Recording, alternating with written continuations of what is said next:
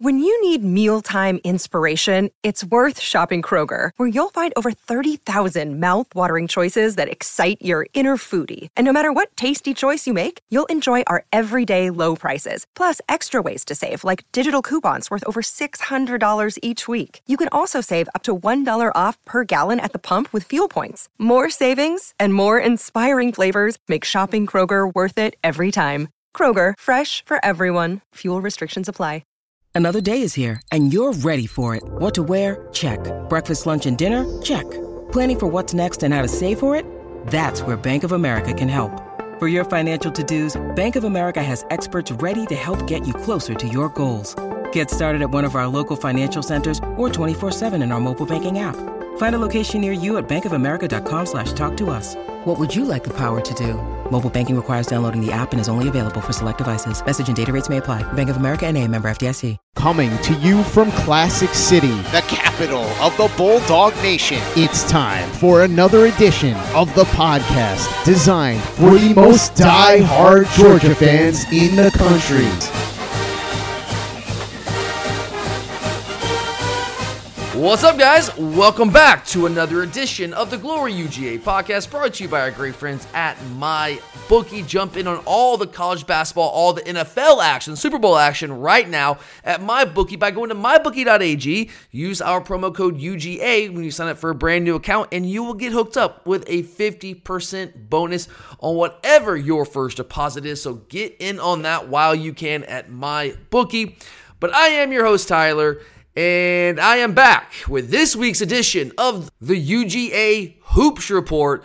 And man, it's been a brutal week, y'all. It, uh, there's no other way to say it. There's no sugarcoating this. It has been a brutal week on the hard court. Two more games, two more agonizingly close missed quad one win opportunities. Those are the wins that we need to get if we want to have a shot to get in the tournament and we had two shots, two really, really good shots, and we were right there in both the games, but we just couldn't quite get it done in either one of them. So, yeah, it's been a tough week. But let's go ahead and recap those two losses. Let's go back to Saturday. Let's start with the Florida game. I really wanted to jump on here uh, either Sunday night or Monday and do a dedicated episode recapping that Florida game and also previewing the Alabama game. I couldn't quite make that work. So I know it's been almost a week since that Florida game. I know it's kind of old news now, but I do have some thoughts I really want to get on record here. I did put out a tweet, I recorded a quick little video to share some quick thoughts as I wasn't sure if I would be able to do a full on episode.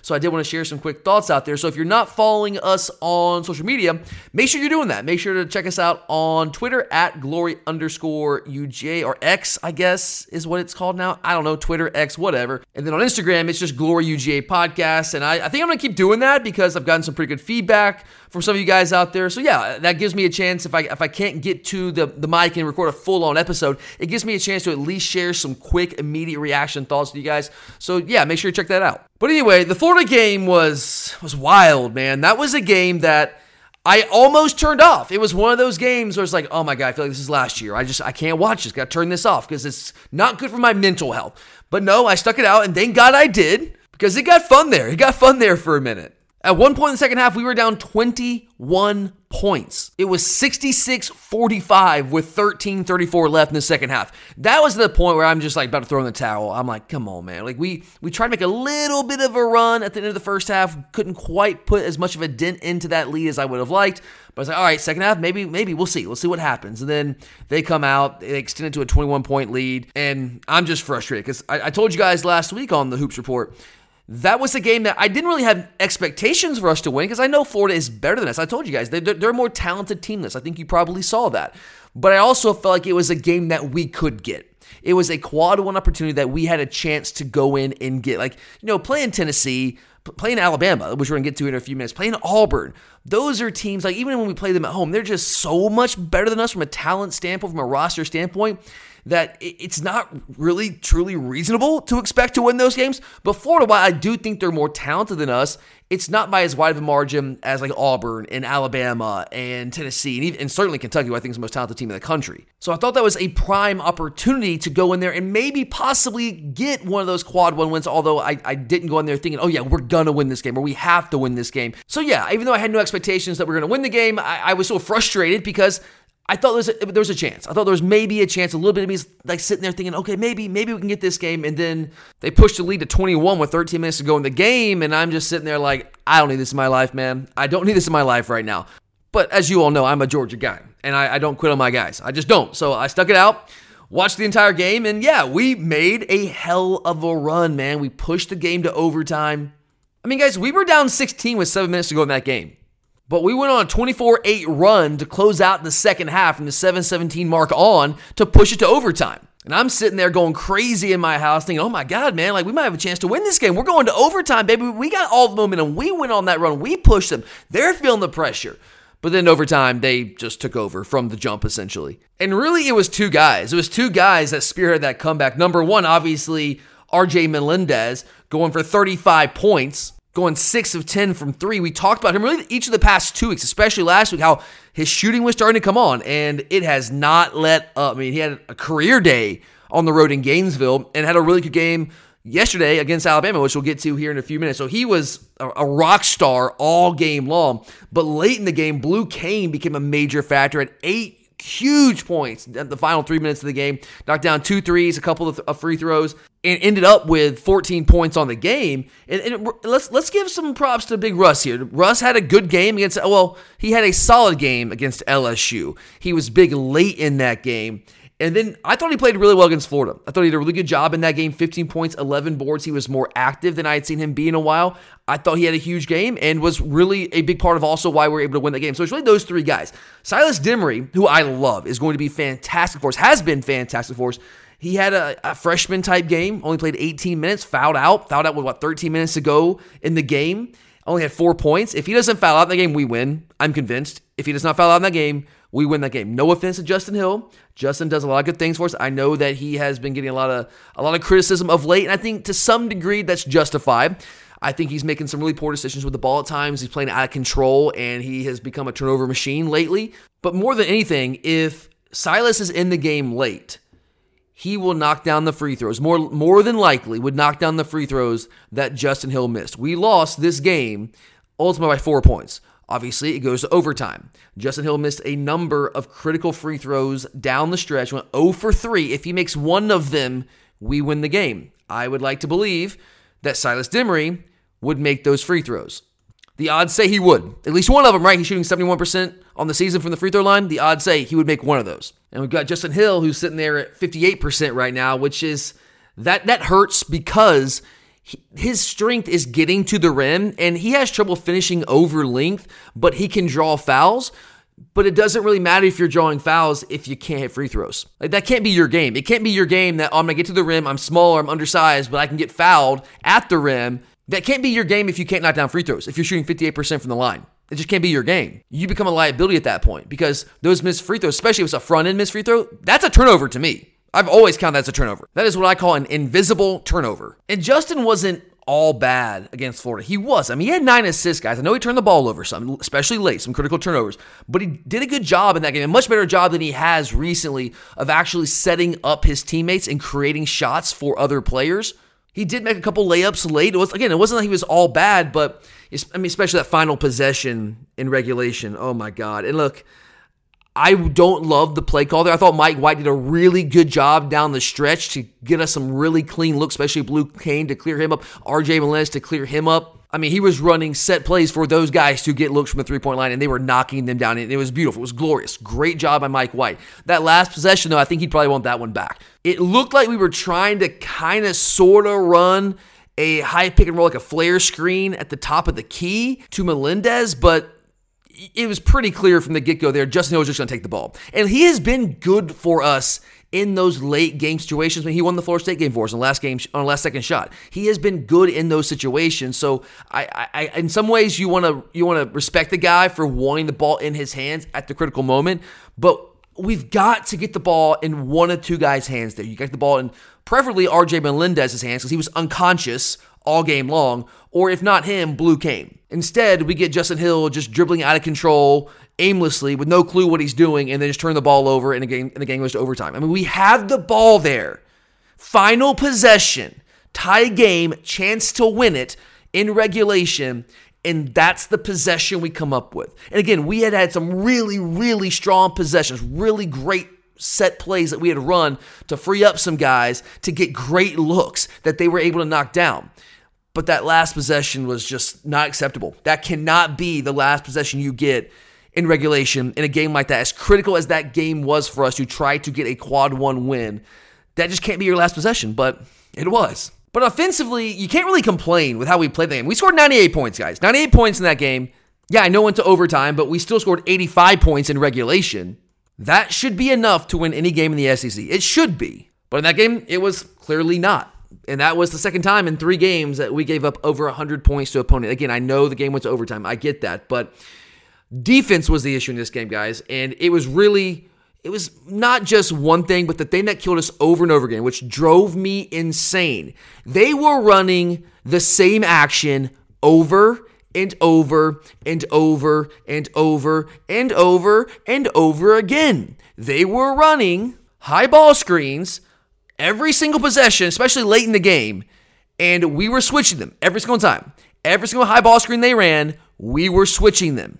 And that put Russell Tchewa on their guards, on Pullin, on Clayton, on Richard, on whoever had the ball in their hands, it put Tchewa on them one on one. It gave them the mismatch that they wanted. And I know that our coaching staff believes that Tchewa has some versatility in his ability to defend on the perimeter, and he does have good feet. I've said that many times about him over the past couple of weeks. He does, but it's still a mismatch. He's still a liability defending a guard out on the perimeter, and they took advantage of it time and time again. I kept seeing on social media, oh my God, like, how are we giving up so many clean looks at the basket? It's because we kept switching the high ball screens, and we never adjusted. What could we have done? We could have trapped it, could have played some, some drop coverage and forced him to hit jump shots. We could have just I don't know, not switched. But we did not try any of that. I understand the thinking there because early in the game, they were unconscious from three. In the first half, they were knocking everything down from three. So if they're shooting like that early in the game, drop coverage is not something you really want to use because you're giving them like wide open jump shots. And if you don't switch, you might not get over the top in time to get a hand in their face and, and, contest a shot. So again, would likely have or have a good chance to have a clean jump shot. So what do you do? You switch. I get why we're switching. But Tchewa not the guy to do that. I was screaming the entire second half. Put in Deloach or put in Anselem. It's not that Russ isn't viable. Russ was doing good things. He had a really good game 15 11, double double. Great game by Russ. But they were exploiting his weaknesses. He's not great. He's solid ish defending on the perimeter for a seven foot, 270 pound guy. But it doesn't matter. He's still a liability defending a guard on the perimeter. He doesn't have that kind of quickness. And I'm not saying Deloach or Anselem do either, but they certainly have a much better chance of defending those guards on the perimeter than Tchewa does at 7 foot 270 pounds. And Deloach and Anselem played 12 minutes combined in that game. I mentioned a couple weeks ago after the South Carolina game, which was a huge, huge road win for us, the biggest win of the season so far. We need to get that game on Saturday as well that you know Anselem came in late in that game and was a major factor for us and was a big reason why we won that game. And I understand that he has some deficiencies. He's certainly very thin against bigger body guys down low. He can get pushed around. That's that's kind of been his, his history. But situationally, he has value in our team. And I felt like using him, who to use? Tchewa, Deloach, Anselem. It's a it's a game by game decision. It's a game plan specific thing. And I felt like in that specific game, the way Florida was trying to attack us offensively with the high ball screens, that was a Deloach Anselem type game, especially late when they kept going to it over and over and over and over again. You guys saw it. You saw the clean looks they were getting, and you're probably punching the wall. Because how can you possibly get that many clean looks? Because we didn't adjust. We just refused to adjust defensively and we kept chewing the game. And I know you keep chewing the game because he's a big guy and he was having a good game. He was scoring a little bit and he's a big body and he did a good job rebounding. And I, I understand why he was in the game, but they were killing us. They were killing us with the high ball screen. All things he was doing were great. It doesn't matter if we can't get stops, and we couldn't get stops, especially in overtime, and ultimately end up losing the basketball game. So that was to me the biggest reason why we lost this game. The second biggest reason, in my opinion, was our effort from the free throw line was just not good enough. 53%, you're not going to win basketball games on the road. You're not going to win basketball games on the road when you shoot freaking 53% from the free throw line, especially a game that goes into overtime. You make one of them, one of those that you missed. I don't know, make 60% instead of 58%, and you win the basketball game. That's just, it can't happen. It drives me insane. I know guys aren't going to hit 100% of the free throws. I get it. I get it. But 53%? that's not good enough. It's not going to get us in the tournament. We actually did a great job of protecting the basketball. I mean, we only turned the ball over nine times in, in 45 minutes of play. We shot 52% from the field. We shot 42% from three. Those are all metrics to say, hell yeah, you should have won that basketball game. How'd you lose? Well, we lost because we had no clue how to defend the high ball screen and because we shot 53% from the free throw line. I know that everyone is really upset right now because it's fresh in our minds about how the Alabama game went down because we had a huge lead in that game. And yeah, we let that lead slide. You can say we blew it, whatever. We'll get the Alabama game. I understand there's a lot of people frustrated about that game. I'm far more frustrated about the Florida game because, in my opinion, Alabama is just far better than us. Florida is better than us. They're more talented than us, but by, again, not as wide of a margin. And that is a game where if we, again, make one freaking free throw, if we do anything differently against the high ball screen, if we adjust in any way, we get maybe one more stop and we win the basketball game. I know most people don't look at it that way because we were down huge in that game, very different circumstances, right? Down huge, and we made this valiant comeback. So you're like, oh man, good effort, guys. And in the Alabama game, it's like, oh man, you blew it. It's just a, a different vibe because of the way it, the game started, right? But the Florida game is a game that we absolutely could have won. And I guess you can say, yeah, we could have beaten Alabama, but guys, Alabama's a top 10 freaking net team. We'll get to them. But the Florida game, to me, is the one that frustrates me because it was things that we did late in that game that cost us. With Alabama, I think they just they just turned it on because they're better than us and they start playing really well, which they weren't early in the game. And there's not much we can do when a team that's much more talented than us starts to actually play as well as they can. There's not much we can do in that scenario. Florida, yeah, they, they made some shots, but we just gave them that game because we refused to adjust defensively and we kept missing free throws. So, yeah, personally, I am far more frustrated with that Florida loss. That's the game I feel like we should have had. But we didn't. We didn't get it. And um, yeah, that one hurts. But we'll get to this Alabama game here in just a second. First, I do want to quickly remind you guys again about our wonderful friends at My Bookie. The Super Bowl, guys. It is, what, a week and a half ish away from us now? This is your last chance to bet on football. I guess you can bet on the UFL now, the combination of the USFL and the XFL. So if you're a real gambling degenerate, I guess you could bet on that. I, I probably will, to be honest with you, just to have some fun. Not a lot, but maybe a little bit.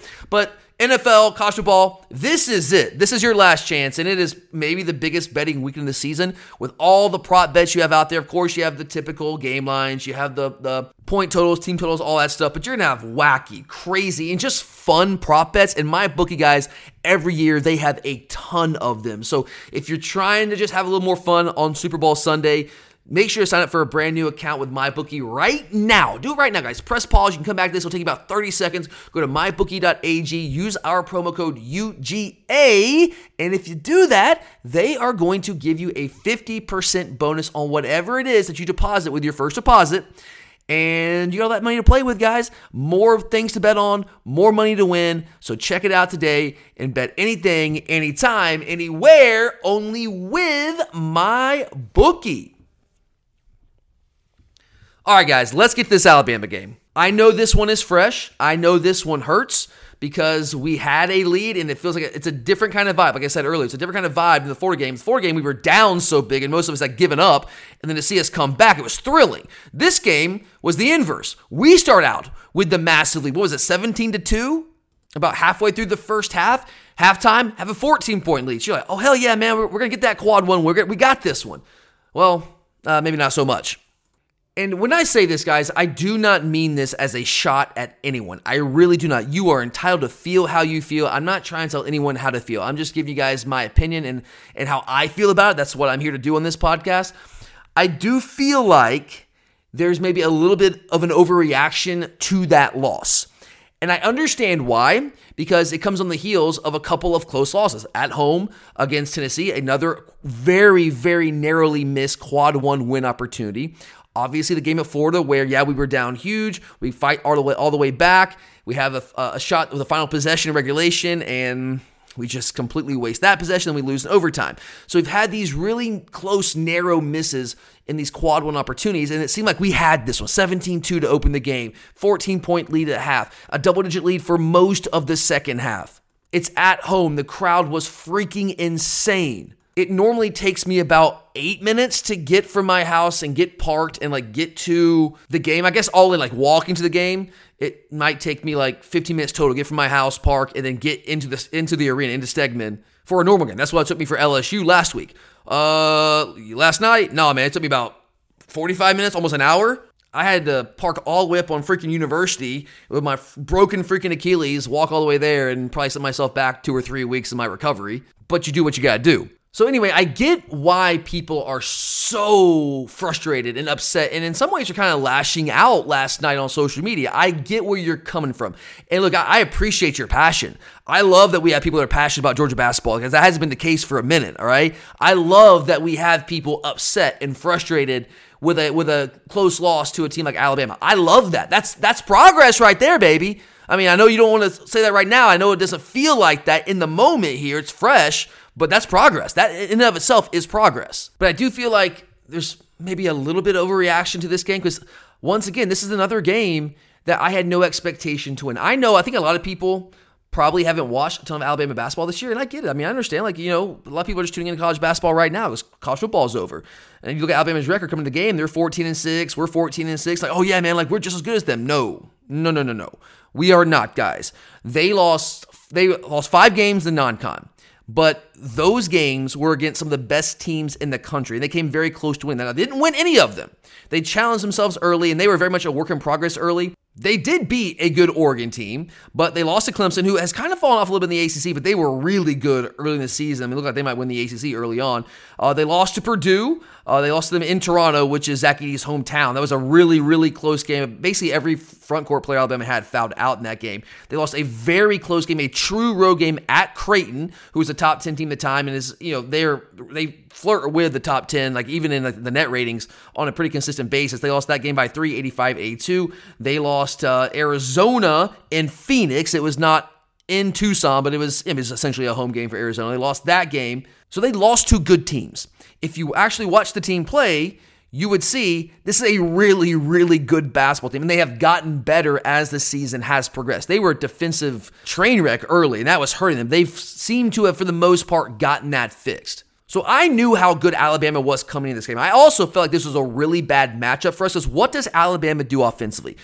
They are all about the analytics. That's what Nate Oats is. He is a we only shoot threes and layups kind of guy. Now I was actually shocked. There's I, I think two, maybe three mid-range shots in that game last night, and they hit them. And I'm like, I was just I almost fell out of my seat when they took those mid-range shots. They just simply never ever do that. I think that's kind of their downfall. That was their downfall last year against San Diego State. San Diego State was running, you know, drop coverage and they were basically daring them to take those contested layups and they kept taking them and they would refuse to pull up and take a mid-range shot and they were just driving into all the traffic and were shooting a very very low percentage. It's killed them in those big games. That's why they haven't had a, a big run in the NCAA tournament. But coming into last night's game, we had not been defending the three point line well at all. Kentucky shot 56% from the three point line against us. LSU shot almost 44%. Florida did not shoot well in the second half. In the first half, they were lights out, but they still ended up shooting 35% from the three against us. And that is very different than what we had been doing really all season long. We've actually been defending the three point line really, really well. And what does Alabama do? They shoot threes and they are lights out shooting those threes. So I felt like it was going to be a really tough matchup for us. Just, you know, look at what they do well and what we've been struggling with. So no, I did not come into that game thinking, oh yeah, this is a game that we're going to win. I, I, was hopeful that at home, you know, with a, with a really good crowd, you know, we typically play well at home and it's tough to win on the road. Who knows? Maybe we got a shot. I mean, you see upsets happen, but I knew it would take the best effort we possibly have, and Alabama would have to play really poorly. It's possible, but that's what it would take. And I want to give our coaches and our players credit for our game plan in this game. We did a hell of a job of running this team off the three point line. Like we were running at them, getting them off the three point line, and we were forcing them to try to beat us as I often say with football, left handed, doing what they don't do as well. Like, you know, not what their forte is. And for the majority of the first half, like actually the entire first half, we did a fantastic job. Mark Sears, who leads the SEC in scoring, by the way, only had four points at halftime. Now he ended up with 20 plus, what, 23 points in the game. So he went off for 19 in the second half, which was only a matter of time, as I'm about to talk about here in a second. But we did a great job doing what we had to, running up the three point line. And on the flip side, we were hitting our open shots from distance early in the game. In the first half, we had seven of them in the first half. Well, what happened in the second half? Well, goose egg didn't hit a single one. But as I was sitting there in Stegeman Coliseum last night, I kept saying to my dad, who I was watching the, who I was there with uh, at the game, I kept saying to him, it's just a matter of time. They're not hitting shots right now, guys. They were just dreadful from the field in the first half. They had 27 points at halftime. This is a team that leads the SEC in scoring. They averaged 90 points a game. They had 27 at halftime. We did a hell of a job defending the best offense in the entire league and one of the best offenses in the entire country in the first half. A hell of a job. But saying that, it wasn't all us. They had some open shots and they were not hitting them. They were making some poor decisions and driving into traffic trying to get shots at the rim, which is what they do. That is what often hurts this team. So everything was going right for us in the first half. Really, the first, what, three quarters of this game, we were playing really well. We were playing about as well as we could, and they were playing very poorly. They were not hitting shots. And that's what it would take for us to win this game. And it was working, it was happening. We were up double digits, really the entire first half and most of the second half. But I kept telling my dad, it's just a matter of time until they start hitting shots. This team is far too good offensively. They have far too many elite shooters on that team for them to go an entire game being that cold. It's just not going to happen. It had not happened all season long, and it was not going to happen in this game. Eventually, they were going to heat up. They were going to see a couple balls go through the net. They were going to get that confidence back, and the floodgates were going to open, and they were going to start hitting shots. That's fine if when you have a lead like we had, a double digit lead, as long as we keep holding up our end of the deal and we don't turn the ball over and waste possessions and allow them to string together a long run. Well, what did we do? We turn the ball over 19 freaking times and we allow them to string together those runs, gain momentum, gain confidence, and when their shot started falling, we had no answer because we were careless with the basketball. Now, I do want to give Alabama credit for this. They did struggle defensively early in the season. That's kind of been one of their calling cards. They, you know, they take three point, a lot of three pointers, and they get to the rim offensively. Defensively, They've been really good on Nate Oats for the most part since he's gotten there. And they play a really aggressive style of man defense. They're really, really good with their ball pressure, a lot like LSU, and they kind of just force the ref to just call it. And sometimes the ref does, sometimes they don't. The refs weren't really calling a ton last night, they were letting them largely play. But we had issues really all game long, but especially in the second half when they turned up the pressure. We had a lot of issues protecting the ball, and we made a lot of mistakes a lot of careless turnovers and created some runouts for them that they took advantage of. And again, when a team is that good offensively with that many offensive weapons, it's just a matter of time. And if you give them more chances than they should be getting, you're going to allow them to build momentum, build confidence, and they're going to make that run and take the lead and win the basketball game and overcome a double digit deficit, which is exactly what they did. And we were hitting shots early, we were not hitting shots late. And that happens sometimes, guys. I mean, it's it's basketball is just it's a simple sport, you know. It's it's it's as simple as you got to make shots. You know, that's truly simplifying it, but you got to make shots. And we were making shots in the first half. We were not making shots in the second half. They just weren't falling. They were not falling. And uh, Alabama started to fall because they're that good offensively, and that kind of turned the game around. Uh, Jabri Abdur-Rahim, who I love, man, I, have been waxing poetic about this guy all all season long since we started talking more basketball. Love this guy and the way he's worked and, and waited his turn and been so patient, been such a great teammate. Love him but he's really struggling right now. You know, he had that huge game in Kentucky. I mean, it was a 7 to 14 from three point game, 34 point explosion at Kentucky, career high. And you're like, okay, Jabri, you've been playing really well all season. Like maybe you're about to take it to another level. Well, that has not been the case. He scored in single digits each of the last three games. He's been he's three of his last 16 from the three point line since that Kentucky game over the last three games. That's not good, obviously. And for a guy whose greatest value is his ability to knock down those shots from distance that hurts us because we don't have a ton of true natural three pointers. We have more than we did last year. RJ Melendez coming on has been a huge, huge benefit for us. And Blue Cain can knock him down. Uh, Thomasson, it, he can hit him, obviously. He's really streaky, though. He's either on or, or not on, and uh, sometimes he disappears. He was good early in the game uh, yesterday, last night against Alabama. He hit a couple shots in the second half, but he wasn't super consistent. But we do have some guys that can knock down shots, but Jabri is that guy. Like, he is the one that we really count on. If he's not knocking down shots, then that really hurts our offense. And especially when they're open shots, he's getting good looks, and he was getting some good looks, and he just wasn't knocking them down. So yeah, it was a combination of Alabama knocking down shots, us not hitting open shots, and just making careless decisions with the basketball and turn the ball over, getting really reckless out there. And so they go on a 14 to 5 run over the final two minutes and they pull away. Then they not only overcome a double digit deficit, but they end up winning by almost double digits. They won by nine points, 85 76. So I, I get why that's frustrating, okay? And I keep seeing a lot of chatter about this team quote unquote choking or folding or not having that killer instinct.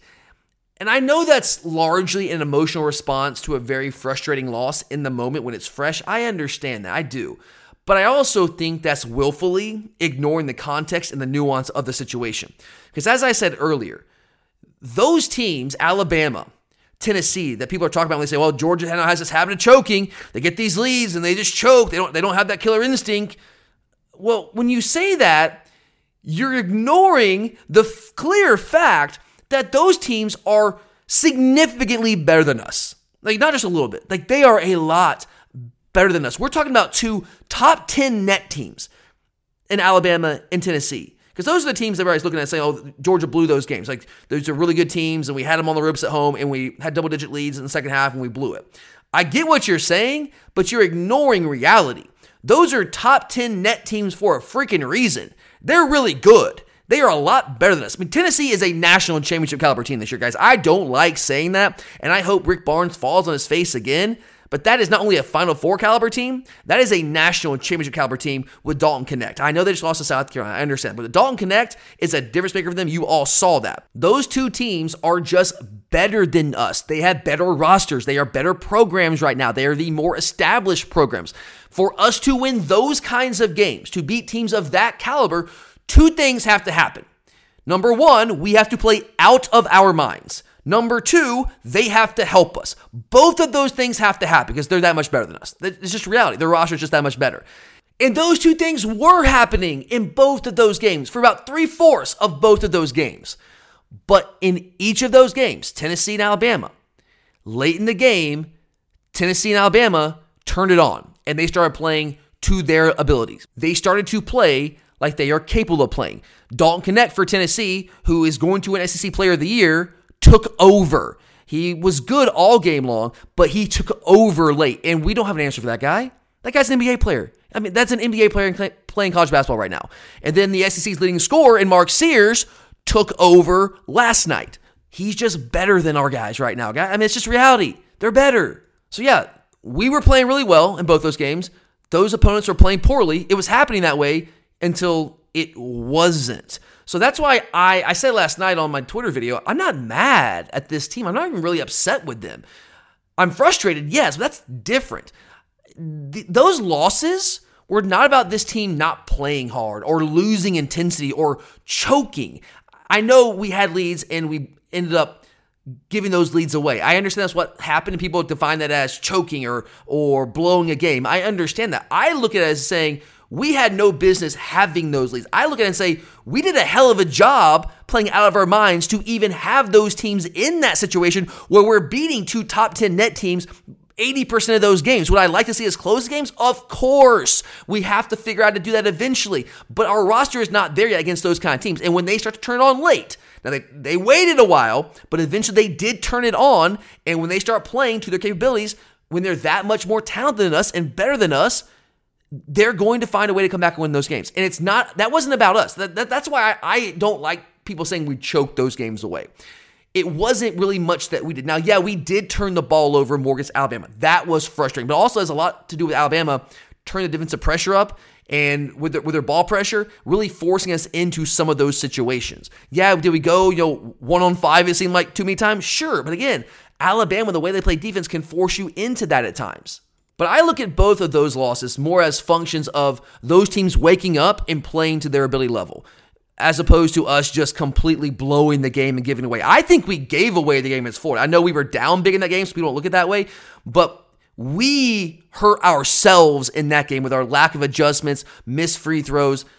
That is what cost us in those games. Against Alabama last night, guys, they just started hitting shots. They just started playing like they can play. And when they play like that, we can't beat them. Okay, like our roster, our program is not there yet. We're getting there, we're getting better, but we're not there yet. Tennessee, same thing. They played poorly. They were turning the ball over a lot in that game. They turned on the, the, the back half of the second half, and they're just, when they do that and they play like that, we're not going to beat Tennessee. We need them to play below their capabilities for an entire game. And it almost happened, but it just didn't happen. So I, I understand again why people want to say we're choking and blow it. I, I get that. I just disagree. Personally, I just I just disagree. I don't get the context, the nuance of that situation.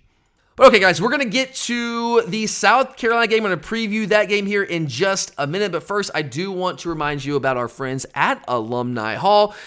I know we're frustrated right now with these recent losses and uh, the inability to break through in some of these quad win opportunities. But guys, Georgia basketball is doing some things we haven't done in a while here. Right? We're, we're clearly making progress.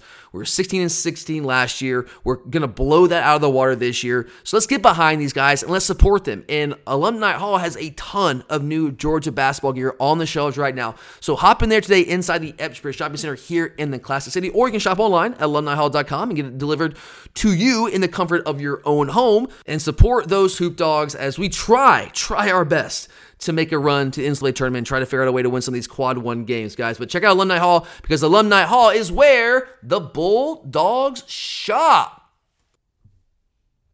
All right, guys, South Carolina. Round two. We won round one, the biggest win of the season, all on the road to Columbia, a place that we just really never win. We went in there and won a couple weeks ago. That was and still remains our only quad one win of the season. This game, however, is not going to be a quad one opportunity right now because South Carolina is not a top 30 net team. They're a top well, they were 39 last night. I guess by the results of yesterday's games, they dropped a little bit. They dropped to 41, but they're right there. We need them to jump up a couple spots, get into the top 30 of the net, and that would make this a, a quad one win for us.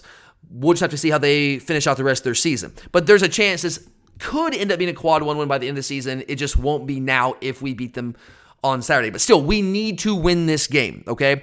And I feel like this is another game that we can get. This is a Saturday home game. It's sold out. It's going to be rocking. It's going to be insane. And this is a team I actually think that we match up pretty well with. They're a very good basketball team. They just beat Tennessee this week. They've already beaten Kentucky. Mean, they won at Tennessee, and they've beaten Kentucky. This is a good basketball team, but they are undersized.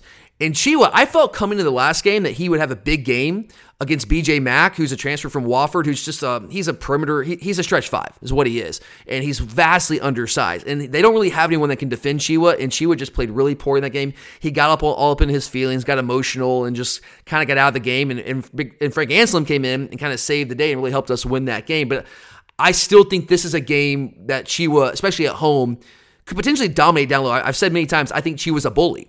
Like when he can bully the opponent, when he's just flat out bigger than them, that's when this guy is at his best. When the, when he's playing against a guy that's his same size, he doesn't tend to fare as well because he can't bully them.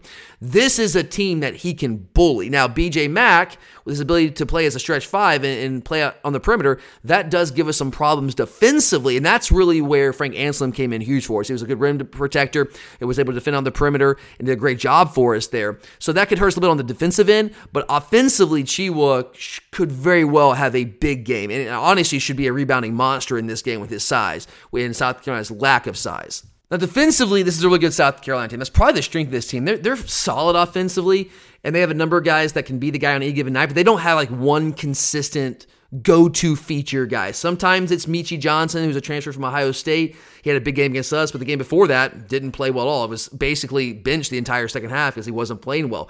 Against Tennessee, uh, on was it Tuesday night? He had three points. He was one of eight, played 30 minutes, had three points. So it, he's just you know, he's he's kind of a lot like Noah Thomasson. Can be really, really good, but sometimes just doesn't show up.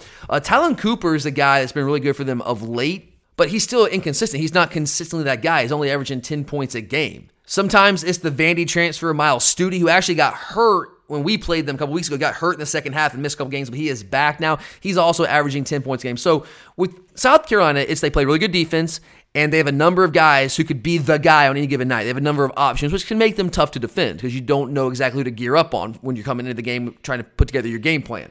But they largely did a really good job defending Tennessee. Now, Dalton Knecht went off because Dalton Knecht is just a dude. He scored 31 points, but their strategy was very clearly all right, Dalton Knecht, we know you're going to get yours. Get yours. That's fine. We will not let anyone else have an impact on this game offensively. And they didn't. I mean, uh, Vescovi had 10 points, but I mean, Ziegler had two.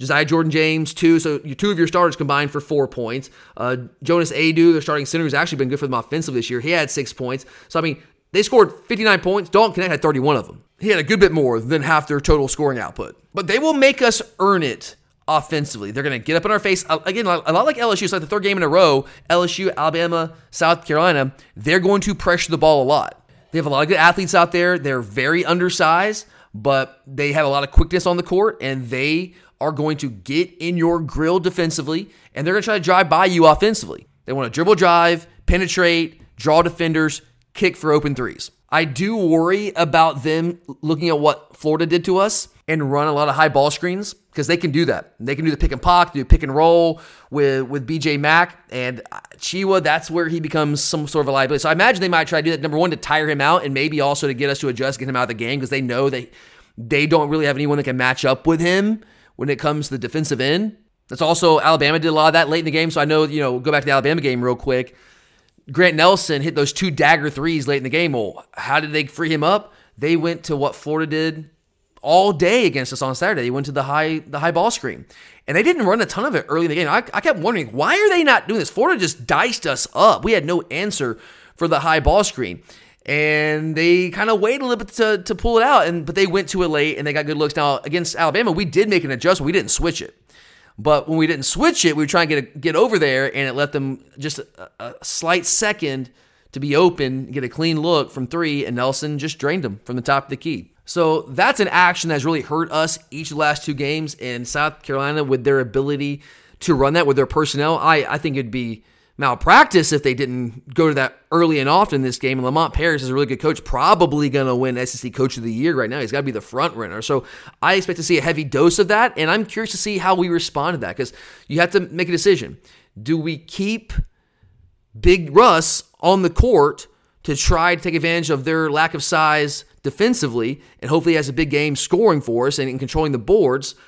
Or do we opt for more of a defensive presence that can really help us defend that high ball screen more effectively with Jalen DeLoach or Frank Anselem? I don't know the answer. I think you have to feel it out as the game progresses and kind of just see how they're trying to attack us and adjust from there and also see who else shows up for us offensively. You know, if, if we have Jabri Abdur-Rahim who wakes up and starts hitting some more threes, if if RJ Melendez continues to play at the level he's been playing, if Noah Thomasson shows up, maybe we don't need as much scoring from Big Russ, and that means that will give us a little bit more of a chance to play DeLoach and Anselem and have them make more of an impact defensively against BJ Mack, who can play that stretch five. But this is another game that I think we absolutely can get.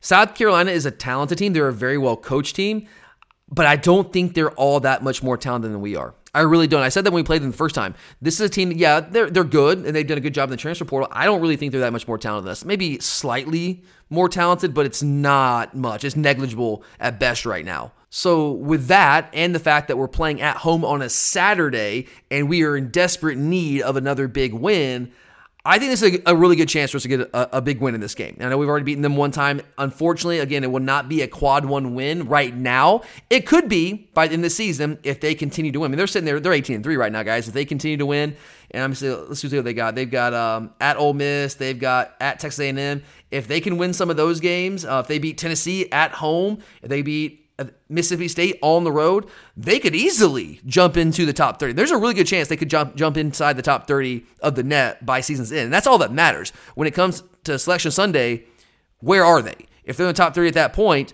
then that counts as a quad one win for us. So we need to get this win. Won't be a quad one win right now, but doesn't mean it won't be in the future. But speaking of the NCAA tournament and our chances to make the NCAA tournament, let's wrap things up with an NCAA tourney update there's no beating around the bush, guys. The losses at Florida and at home against Alabama, whether they were more talented than us or not, those were blows to our chance to make the NCAA tournament because we've got to get quad one wins. We've got one right now. We've got a number of quad two wins. We've got good wins. We don't have enough of the elite wins that the committee is looking for. We've got one that win at South Carolina. We need more. We've got some chances, but with each passing game, those chances are becoming fewer and fewer. So we're going to have a chance next week on the road at Mississippi State on Wednesday night. That's a big one. That's a game absolutely we can get. I don't think they're that much more talent. Actually, I think it's pretty even from a talent standpoint. I think that we can get that game. I know it's a tough place to play on the road. I understand that. But midweek games usually aren't as raucous as Saturday games. So we'll see. I think it's a game that we can get. That'd be a huge quad one win there. Florida at home would not be a quad one opportunity. Auburn at home, quad one opportunity. Auburn on the road, quad one opportunity. A&M, maybe. They're 45 in the net right now. We play them in a couple of weeks. So they have some time to maybe inch back up into the top 30. But right now, we have three guaranteed quad one opportunities. we need to win, I think, two of them. I think we need to beat Mississippi State on the road, and we need to beat Auburn some way, somehow in one of those games. We're not going to beat Auburn on the road. I don't think that's going to happen. Probably won't beat them at home either, but we need to find a way to dig deep and get that win. If we get one of those and we hold serve in the games that we should win, then we got a shot, depending on what happens in the SEC tournament. In the SEC tournament, we'll get some more opportunities for quad one wins. When, uh, when it's a neutral site, top 50 wins, top 50 net wins count as quad one opportunities. So I think if we can get at least one more, one of these three opportunities, again, maybe South Carolina turns into one, maybe A&M turns into one, maybe Ole Miss, but probably not Ole Miss. That's why I kind of wish we were playing Ole Miss on the road this year because that would be a quad one opportunity if we were playing them on the road, not at home. They're in the mid 50s right now. Florida State could also potentially move up in the top 75. They're, they've been flirting with it. They would have beat North Carolina last week, which they almost did, I was devastated when they lost that game. Because if they win that game, they're probably in the top 75. And that would count as a quad win for us as we beat them in a true road game in Tallahassee. So that one could be Wake Forest if they turn it on late. I mean, they're in the mid 40s right now, but they could maybe finish strong in the ACC and get inside the top 30. So maybe some of those games turn into quad one wins, but we have three on our schedule now that are going to be quad one opportunities that I know for sure are going to be quad one opportunities. We need to win at least one of them, and if we only win one of them, we're going to have to win at least one quad one game in the tournament, in the SEC tournament, to have a shot to get into the big dance. Maybe two. I think we probably need to get to three total quad one wins, at least and then also hold serve and don't have any bad losses. Like don't lose at Vanderbilt. That, that's one thing we have going for us. We don't have bad losses. We don't have a quad three or quad four loss. That's helping us and helping our opportunities right now. Now we got to get the quad one wins. That's what we're lacking. So I think we need to get at least three. Four would almost certainly put us in if we don't have a bad loss. But that's kind of a stretch right now. And that's why, like, you know, losing at Florida, ending up losing those games to Tennessee and Alabama at home, that's why they hurt. Because if we got two right now, we're sitting pretty well. Because, you know, at Mississippi State, that's a good opportunity to get one. And then you never know. You're playing with house money against Auburn. You go to the SEC tournament in a neutral site, maybe get one there. We're looking pretty good. But yeah, uh, it didn't happen that way. But I'll, I'll close with this, guys. I'm not giving up on this team yet. Because again, those quad one opportunities are still there. We're not even halfway through the conference slate right now. The opportunities are there, they're in front of us. Will we take advantage of them? I cannot guarantee that. I cannot. I mean, history would tell you what we've seen so far. No, we're probably not going to be Auburn at home. Almost certainly won't win at Auburn on the road. Who knows? We'll see what happens at Mississippi State. But I'm not giving up on this team. They fight, they play hard, and they're good. We're talented. We're much more talented than we have been in a minute. But when we play these elite teams, these uber talented teams, we still need them to help us. I get that. But I'm not giving up because there's a chance. And until there's just mathematically no chance this team's getting the tournament, barring a miracle run to the SEC tournament championship, I'm not going to give up on this team because they fight, they play hard, they play together. And if you keep knocking on the door, even if we haven't broken through yet, if you keep knocking on the door and knocking on the door, knocking on the door, eventually you're going to kick that door down. Now, will that happen too late in the season? Maybe potentially. But with the way this team fights and the way they can defend and the way they can play, the way they've shown that they can play, there's still a chance. Now, the chances continue to dwindle with each lost opportunity, but there are still opportunities out there. So I'm not giving up on them. I know we're all frustrated with how that game went down last night. I know we're all frustrated with getting so close to beating Florida and also the same thing with Tennessee. I understand that, but let's also not lose sight of what's in front of us. The fat lady hadn't sung yet, guys. Hadn't happened yet. So stick with this team and let's just see what happens. Let's see what happens, guys. But all right, that's it for me. That's all I got today. Let's get this dub against the Cox on Saturday. Would be a huge, huge momentum swing heading into a big game against Mississippi State on the road next Wednesday. But I will be right back here, same time next week, to recap the game at South Carolina on Saturday and also the road game in Starkville on Wednesday. So make sure to check back then, guys. Of course, we'll have some football content for you guys next week as well. You know, we never let you down with that football fix. So keep coming on back, guys. We appreciate each and every one of you. Have a fantastic weekend. I'm Tyler. And of course, as always, go dogs.